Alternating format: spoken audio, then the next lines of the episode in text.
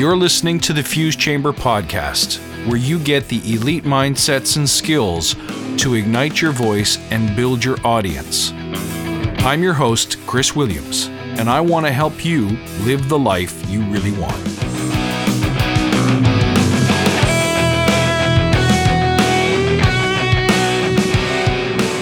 Hello, everyone. Welcome back to episode 18 Efficiency Tips for Writers. Are there any tools for people who write that can help boost productivity and fire up the creative engine? First, let's remember why we're here. To create the next generation of leaders in arts, business, and community. To create an elite tribe of powerful, successful professionals who redefine how artists and entrepreneurs can do what they really want to do with their lives, full of passion and without compromise.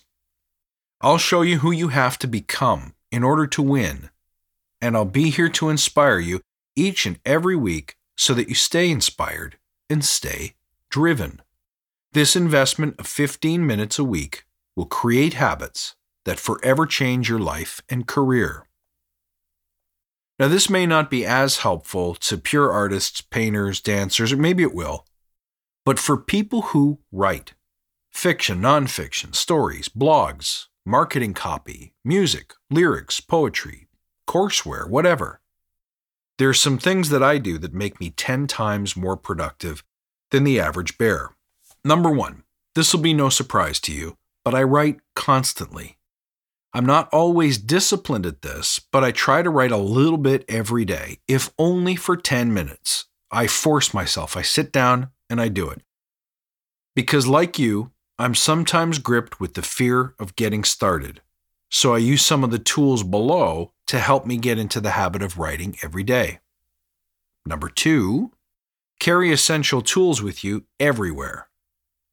To me, essential tools are the ones that are A, readily available, and B, inspiring, novel, or fun to use. One of the secrets to flow is creating a fun and slightly different, unusual experience as you work to help you get into the job. For example, I like to write with nice paper. I experiment with different notebooks from time to time, and I definitely have some favorites that I like to use. I love the tactile feel of paper, so I find notebooks that I really enjoy writing on because they're a sublime experience. I also use a fountain pen. I have for years. I used to be a little bit more uh, of an anxious person, let's say. So when I wrote, I gripped the pen a little too hard, which caused my hand tons of discomfort. So I started trying different types of pens that made the job a little easier and eventually stumbled upon fountain pens. After that, I came to enjoy the experience of maintaining the pen, filling it with ink, and definitely I love the feel of using it on nice paper. So your mileage may vary, but for me, I never sit down to write without noticing what a joy it is to use a fountain pen to do it. Now, both of these are easy things to carry around, which leads me to my next point. Some tools can be technical.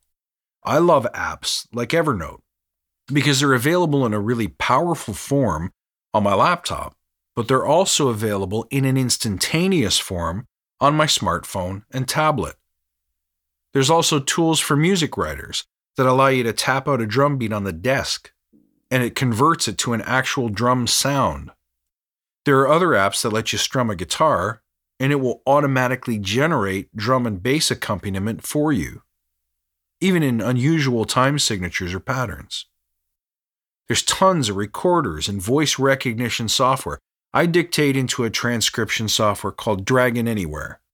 It's not exactly cheap, it's not always accurate, and it ain't always pretty but it allows me to talk away for as long as I want at the speed of my mind, and it captures my ideas in a form that's 80% ready to publish. So for me, it makes the job much faster and a lot more fun. And let part of the fun be discovering new tools that excite and inspire you.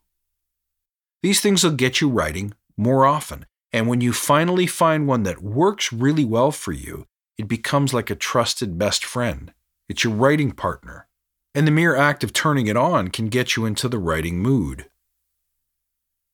The biggest benefit of these kinds of tools is that they're always ready when you are. You never know what form the muse is going to take. So for me, sometimes I have just a list of ideas I want to write about. Sometimes it'll be a line or two that could easily be developed into a long form discussion later. Other times I have a whole speech sitting in my head just waiting to be put down on paper. When this happens, I'm always ready to capture it. And this leads me naturally to number three force inspiration with a schedule. I try to get inspired during the week, but often I'm so tired that I just let fatigue get the better of me. It just doesn't happen sometimes.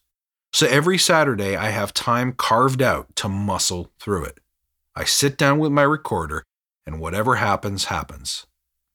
Today, I just wrote something that I think will end up going straight to the garbage, and that's okay.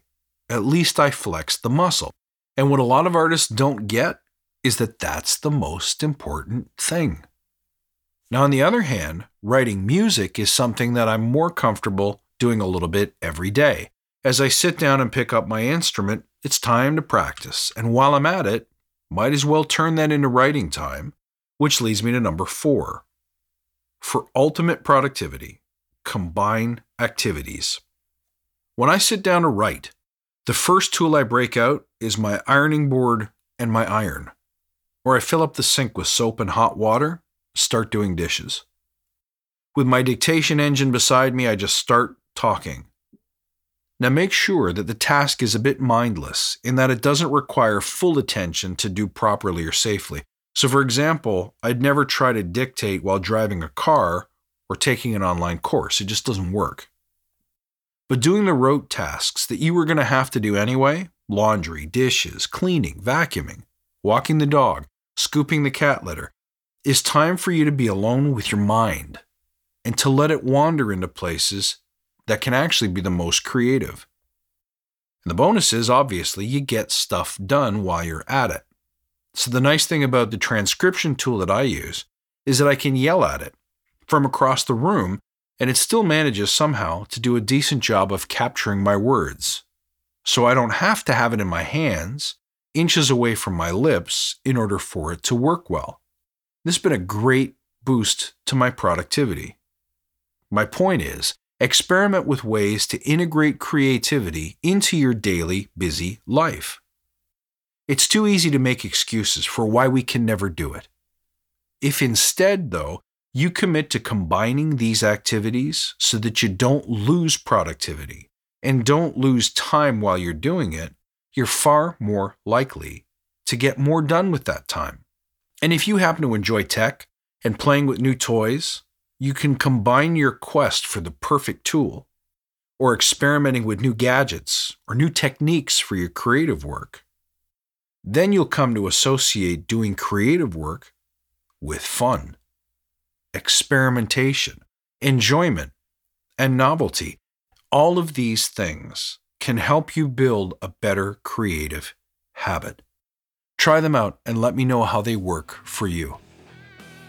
Folks, thanks for listening. You can reach out at fusechamber.com or find me on Twitter at fusechamber. Come in for some more insight and coaching next week.